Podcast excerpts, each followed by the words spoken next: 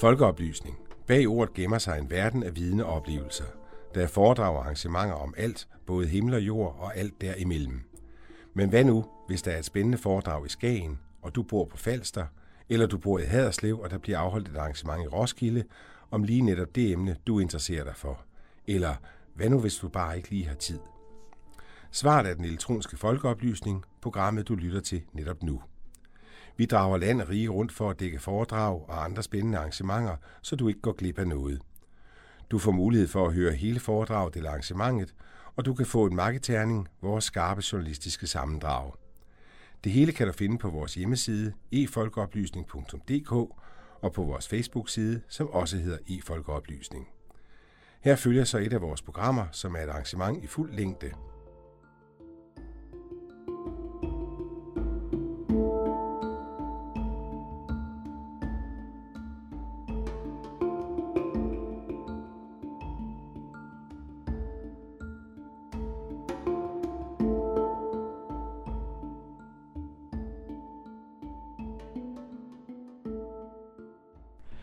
Claus Jørgen Jensen holder rigtig mange foredrag igennem et år. Altid om det samme område, nemlig det, der grænser op imod Tyskland, samt det tyske område på den anden side af den dansk-tyske grænse. Det er ikke tilfældigt, at han holder foredrag om netop det område. Det dansk-tyske grænseland har haft stor magtpolitisk, strategisk og økonomisk betydning på grund af områdets geografiske placering ved roden af den jyske halvø og tæt på de øer, som kontrollerer indsejlingen til Østersøen. Det er årsagen til, at grænselandet kaldes Danmarks blodigste jord. At tre folkeslag, det danske, det tyske og det frisiske, samtidig møder hinanden eller støder sammen i et område, har i perioder yderligere forstærket spændingerne i området. Grænselandets historie er nøglen til forståelsen af en del af Danmarks historie, men også en inspiration til, hvordan fredelig sameksistens kan vokse ud af historiens krige, konflikter og ofte modsætninger. Den fredelige sameksistens kræver gensidig respekt, og det igen kræver viden om hinanden. Netop derfor holder Claus Jørgen Jensen sine foredrag på vegne af Grænseforeningen. Et af den slags foredrag skulle han holde i Skærbæk, men blev i sidste øjeblik flyttet til Tønder. Så da vi kom halsen efter og mødte Claus Jørgen Jensen, var han allerede i gang med sit foredrag foran en hel sal fuld af skoleelever fra hele landet. Forinden havde han forklaret de unge tilhører om 1864-krigen, og om hvordan danskerne pludselig blev undersåtter af det preussiske rige. Men så kom han, sagt med et glimt i øjet, til det allervigtigste resultat af det preussiske besættelse af det tidligere danske område, det berømte sønderjyske kaffebord.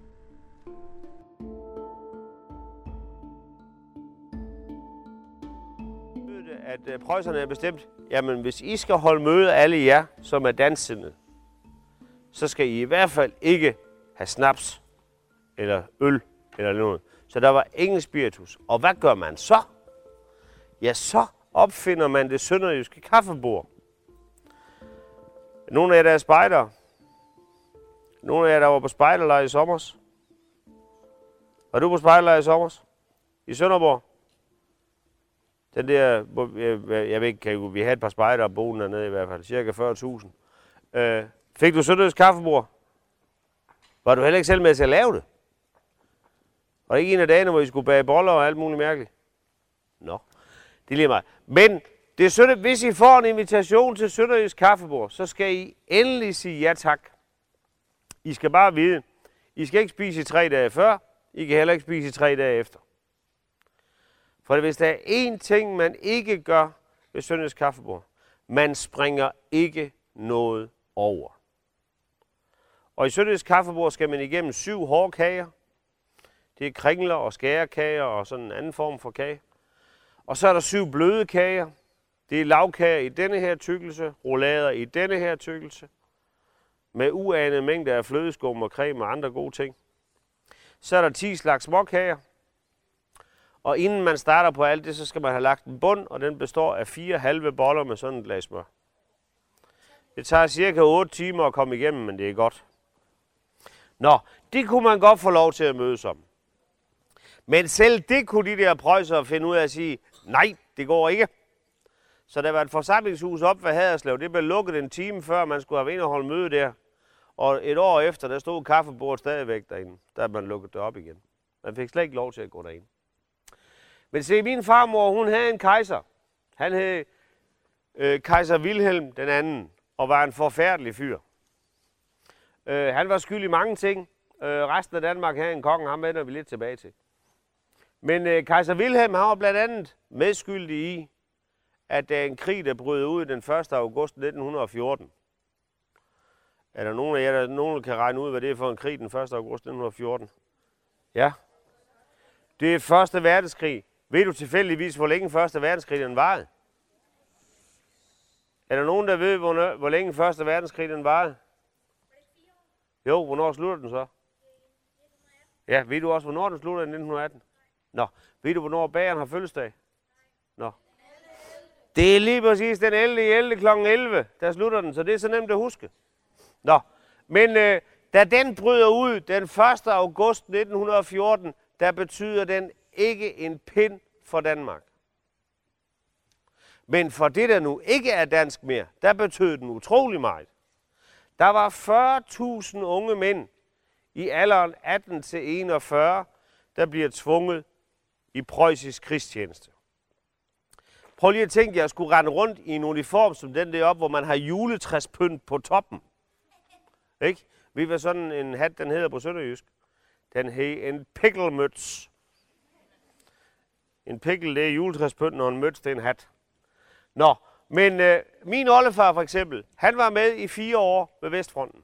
Han kom hjem i et stykke, øh, og, og var sådan fysisk nogenlunde øh, velfunderet var det, men i øverste etage her, der blev han aldrig nogensinde normal igen. Og han talte ikke et ord om Første Verdenskrig. Vi kunne ikke få noget ud af ham. Og, øh, men det kunne jeg så til gengæld af min gamle nabo, da jeg gik i, i folkeskolen og var i 6. klasse, ligesom i mig. Han var også med ved Vestfronten fra starten af. Han bliver taget til fange i øh, januar måned 1915 og kommer i en engelsk fangelejr, nemlig Feldhamlejren. Og det blev helt sikkert hans redning. Det ville han gerne fortælle om, øh, og han ville også godt fortælle om, hvad han havde oplevet det første år. Og øh, en ting, der var utrolig spændende, synes vi, drengene på gaden der, det var, at han havde sådan en pukkel her på den ene skulder. Og det spurgte jeg mig, Jens, hvad er det for noget, det der? Jamen, det er en granatsplint. Jeg siger, hvorfor skal du ikke have den ude der? Nej, den generer mig ikke, og derfor så kan jeg altid lige huske, hvordan det var at være der. Øh, så fortalte han en anden historie. Og den blev jeg ikke sådan rigtig mærke i dengang. Den blev jeg faktisk først mærke i en 30-35 år efter. Øh, da jeg hører en sang i radioen, som er skrevet af Lars Lilholdt. Og den hedder Jul i Ingemandsland. Og den handler om juleaften 1914. Hvor øh, man der ved aftentid ikke skyder mod hinanden, og I skal forestille jer, at øh, I sidder faktisk, alle jer her, i det, der hedder Ingemandsland. Så ligger tyskerne i nogle skyttegrave dernede, og så ligger englænderne i nogle skyttegrave deroppe. Og der er jo ikke langt imellem der. Så begynder tyskerne sådan hen på aftenen der at synge julesang. Og det synes det er englænderne over i de andre. Det lyder da i grunden slet ikke så tosset den da. Så hvad gør de? De synger også julesang. Og så er der lige pludselig en tysk officer dernede, der tager mod til sig og råber over til englænderne. Skal vi ikke lægge våbnene og så gå ud og fejre jul sammen? Og så sidder de lige pludselig, ligesom I gør her, tyskere, englænder, imellem hinanden og fejrer jul og deler deres cigaretter og lidt, hvis jeg havde en dram i flasken eller sådan noget. Og det gør de juleaften, og det gør de første juledag, og det gør de anden juledag, og så er der lige pludselig nogen, der finder ud af, det går sgu ikke det her, det er sgu for hyggeligt. Så øh, det bliver betegnet som landsforræderi at gøre sådan noget. Og hvad bliver de så? Så bliver de beordret til, i stedet for at sidde derude, så gå ned i deres skyttegrav igen, og så storme mod hinanden.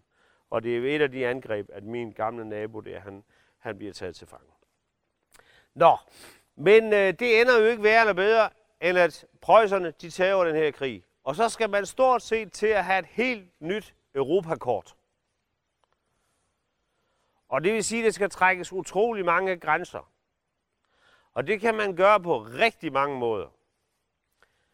En af de mest forfærdelige, det vil sige, lige forestiller jeg Afrikakortet foran jer. Der er rigtig mange streger på det der Afrikakort, og de er alle sammen tegnet med en ideal på et skrivebord. Det vil man ikke gøre her. I det her tilfælde, grænsen her ikke så forfærdeligt langt herfra, der siger man, det skal da være de mennesker, der bor der, der selv skal være med til at afgøre, om det sted, jeg bor, det skal være dansk, eller det skal være tysk. Så derfor så laver man i 1920 nogle afstemninger. I det, der hedder zone 1, som vi kan se her, ligger lidt syd for Tønder, men nord for Flensborg, der stemmer man den 10. februar 1920. Og der vælger man at sige, at det er flertallet, der bestemmer. Og det er der en ganske bestemt grund til, og den går lige herude. Det er Hvidovre.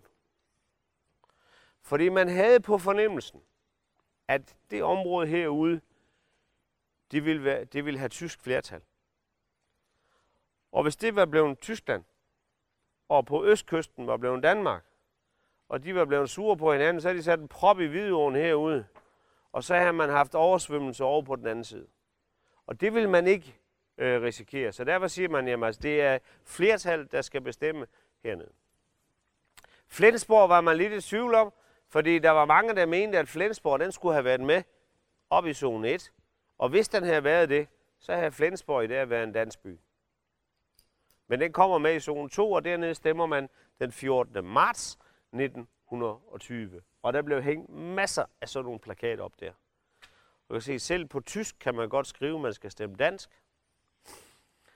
Og, øh, men der bliver jo to taber i det her spil. Og øh, den ene taber, det er dem, der heroppe i zone 1 stemmer tysk. Det bliver til det tyske mindretal. Og de andre taber, det er dem, der hernede i zone 2 stemmer dansk, men ikke kommer tilbage igen. Og det bliver det danske mindretal. Så vi har to mindretal her, men det er ikke nogen, der er flyttet hertil. De har altid været der. Det eneste, der er flyttet, det er i det her tilfælde, det er grænsen. Herfra og hernede. Så den 14. marts 1920, der bor min farmor herover, og hun var jo prøjser. Det stod der i hendes pas. Den 15. marts, der er hun altså dansker. Fordi grænsen den er flyttet. Og det skulle fejres. Det blev den 10. juli 1920. Der kommer der en konge på en hvid hest. Og tænk sig, det var der altså en dame, der havde forudsagt 50 år i forvejen. Hun hed frøken Fanny, og hun boede i Åben Rå. Hun havde sagt, når det her område igen skal blive dansk, så skal der komme en prins på en hvid hest og ride hen over grænsen. Og det gjorde der. Det er vel nok Danmarks mest berømte hest, den der. Den har endda sin egen gravsten. Og på den står der, jeg, den hvide hest, bar kongen over grænsen den 10. juli 1920. Hvis man graver ned og kigger efter, så finder man ud af, at hesten der, den var ikke forsynet med fire hove, men kun med tre. Den hov, der først satte foden på dansk jord, den blev skåret af. Altså efter hesten var død. Øh, og den øh, fik øh, kongen for sølvet som askebæger. Den står inde på Amalienborg Slot den dag i dag. Det er jo formentlig nok Margrethe, der bruger den mest, for det er hende, der ryger mest. Jo. Så, øh, øh, men øh, er der tilfældigvis nogen af jer, der ved, hvad den danske konge han hed i 1920? Der er 50 procent chance for at ramme rigtigt med navnet.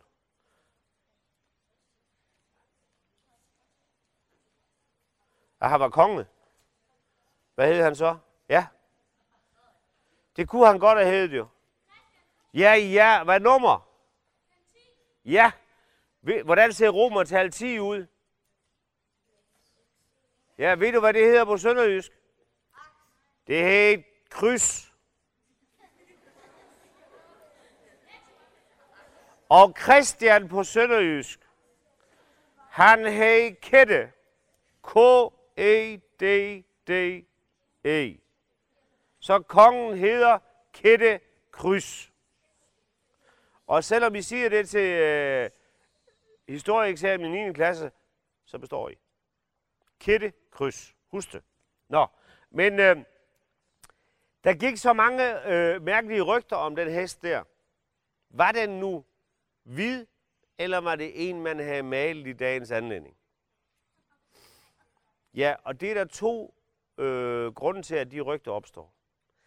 Den ene, det er, at der er billeder af Kette Kryds på en hvid hest den 10. juli, men der er så sandelig også billeder af ham på en brun hest 1920.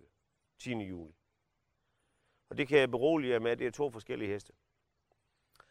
Den anden grund til, at de rygter opstår, det er de to banditter, der rider bagved her. Og det er kongens to sønner. Den ene hedder Knud, hvad hedder den anden? Han hedder Fitte. Ja. Og øh, han, de er jo altid en bagefter. Så hvad nummer havde han? Nå, det er en bagefter. 9, ja. Hvordan ser Romer 9 ud?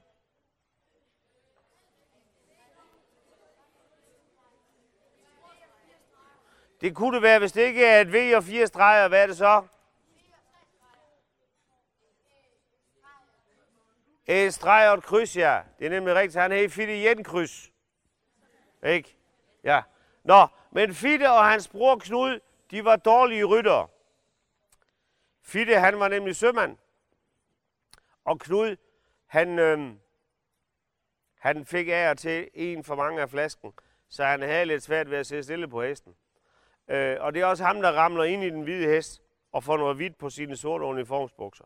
Og det er ham, der udbryder, hvorfor har man dog malet denne hest?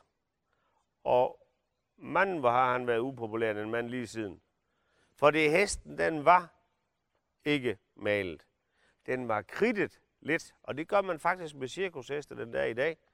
Og den var hvid, øh, importeret direkte fra Frankrig. Øh, og nu kan jeg sige, at det er garanteret noget, jeg bilder jer ind for. Godt nok ser jeg gammel ud, men jeg var altså ikke med i 1920. Men jeg har snakket med nogen, der var med i 1920. Ham, der står der på billedet i de smukke, korte bukser der. Han øh, var på det tidspunkt der journalist ved Kærteminde Folkeblad. Han hed Erik Finnemann Brun, og han døde for 15 år siden, cirka. Øh, og der var han 104 år gammel.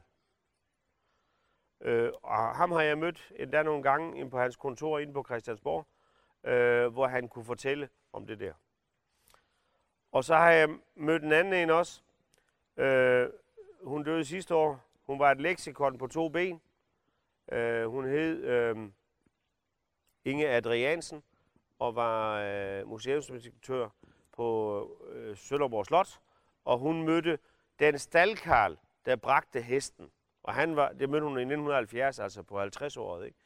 Øh, og han var stadigvæk rasende over, at prins Knud han kunne finde på at sige sådan noget vrøvl. Ikke?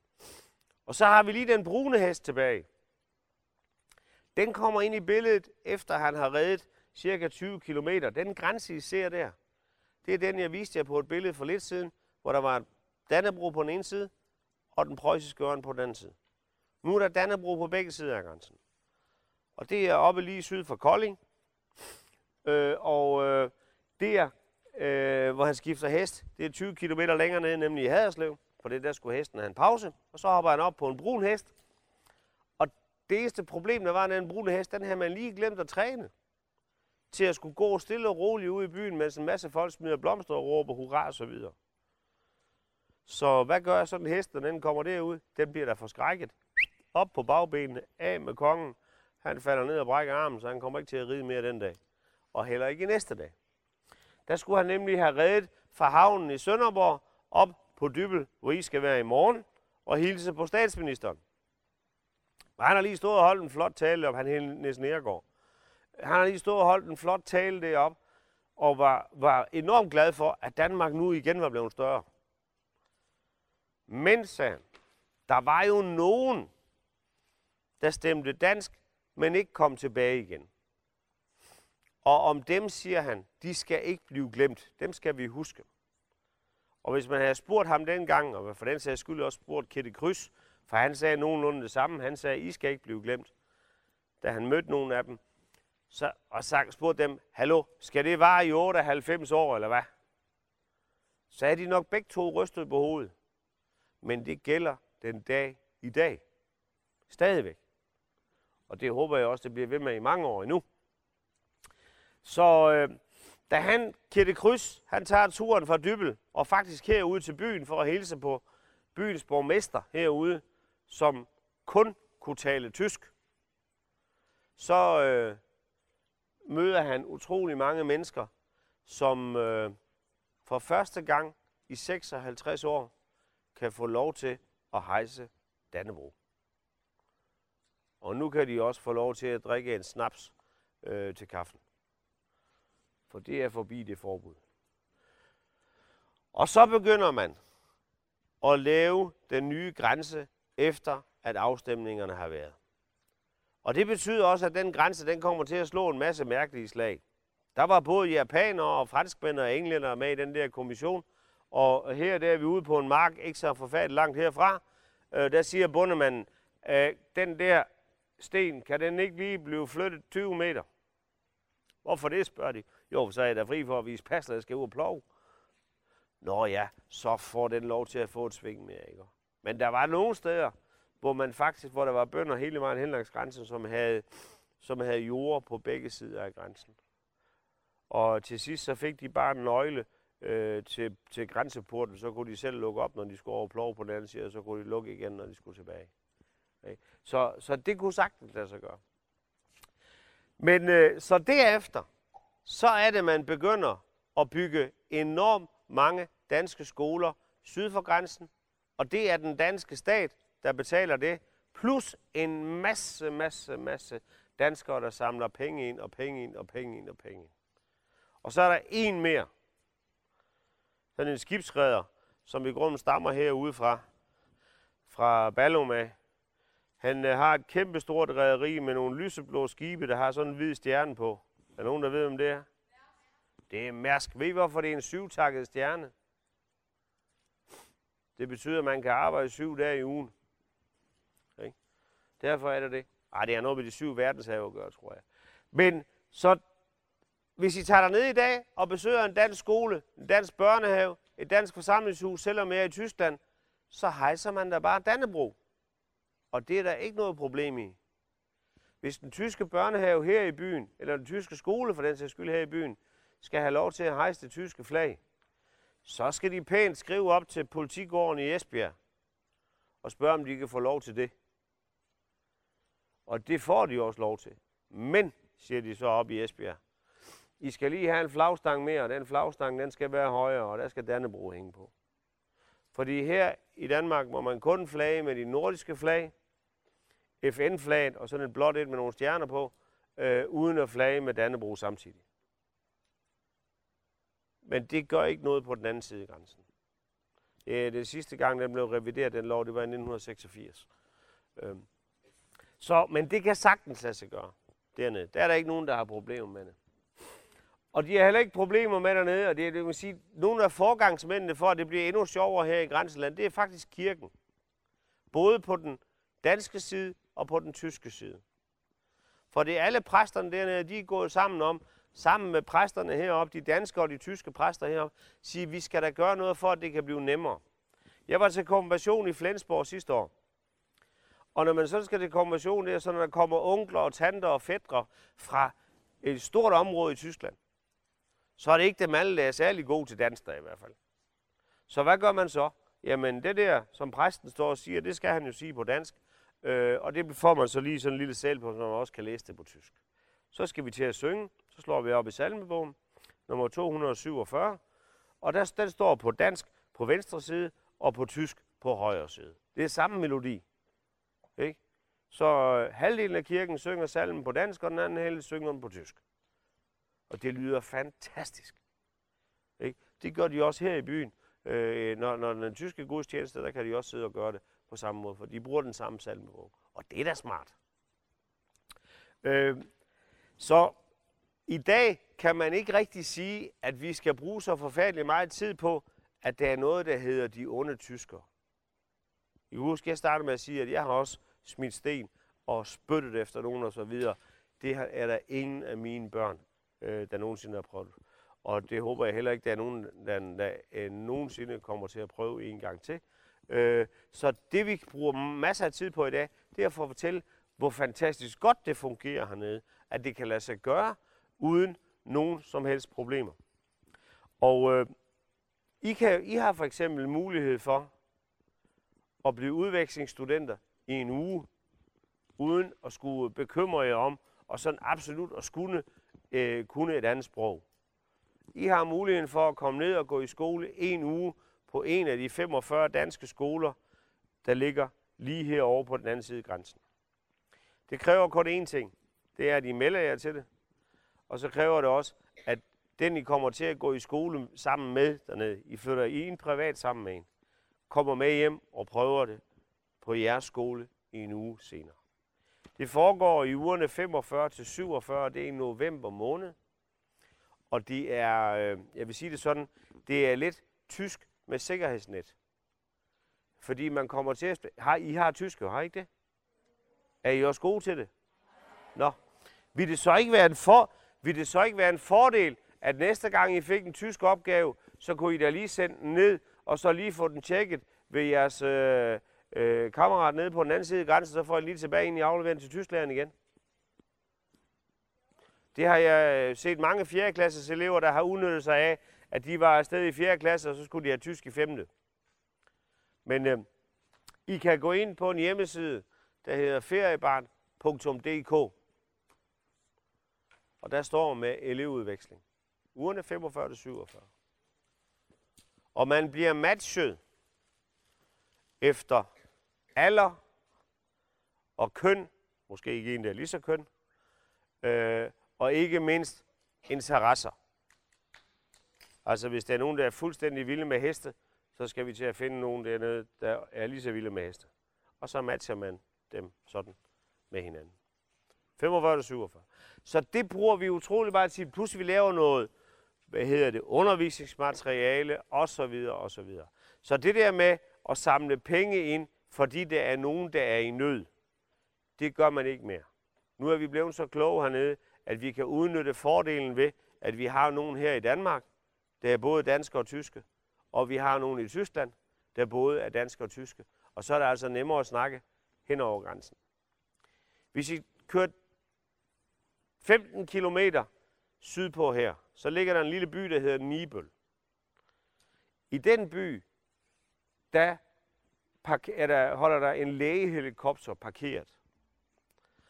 Og der var der pludselig nogen heroppe på den anden side, der sagde, at det var faktisk dem fra det tyske mindretal, der sagde, hvorfor kan den helikopter der ikke flyve til Danmark, hvis der sker en ulykke, og den er tættest på. Det var længe inden vi fik læge helikopter i Danmark, skal jeg hilse at sige. Øh, og selvfølgelig kan den da det. Der er 2500 mennesker, der er blevet reddet af det, og det går meget hurtigere. Og nu har man lavet en aftale herom, at hvis der sker en ulykke et eller andet sted, er det en tysk ambulance, der er tættest på, så kommer den. Og hvis det er en dansk ambulance, der er tættest på, så kommer den. Det er jo et fantastisk samarbejde, det kan man kun få, fordi man kan snakke med hinanden hen over grænsen.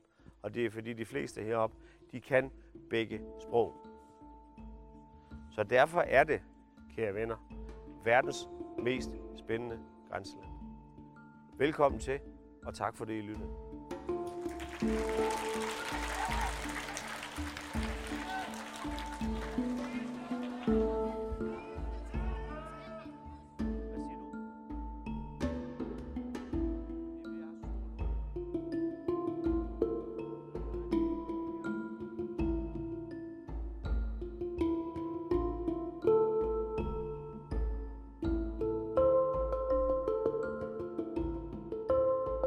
Sådan sagde Claus Jørgen Jensen til et af hans mange foredrag på vegne af Grænseforeningen i Tønder. Har du nu lyst til at høre eller læse mere om verdens mest spændende grænseland, som man kalder det, så kan du besøge Grænseforeningens hjemmeside, som faktisk er spækket med god historie, viden, fakta om netop den egens historie.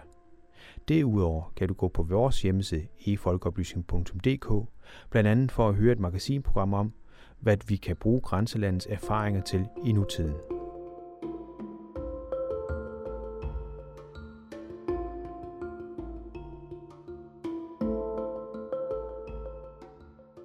Du har netop hørt den elektroniske folkeoplysning.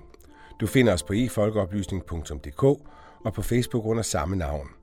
Her kan du både finde hele foredrag og journalistisk bearbejdede magasinprogrammer. Det er podcast for arrangementer over hele landet om alt mellem himmel og jord. Det du kan være sikker på er, at det er skarpt, det er relevant, og det kan være ny og overraskende viden. Journalist Jan Simmen har stået for redigering og tilrettelæggelse, og det er Radio Mælkebøtten, der har produceret lyden. Tovholder på projektet er SLR TV, mens det er Dansk Folkeoplysnings Samråd, der støtter projektet finansielt.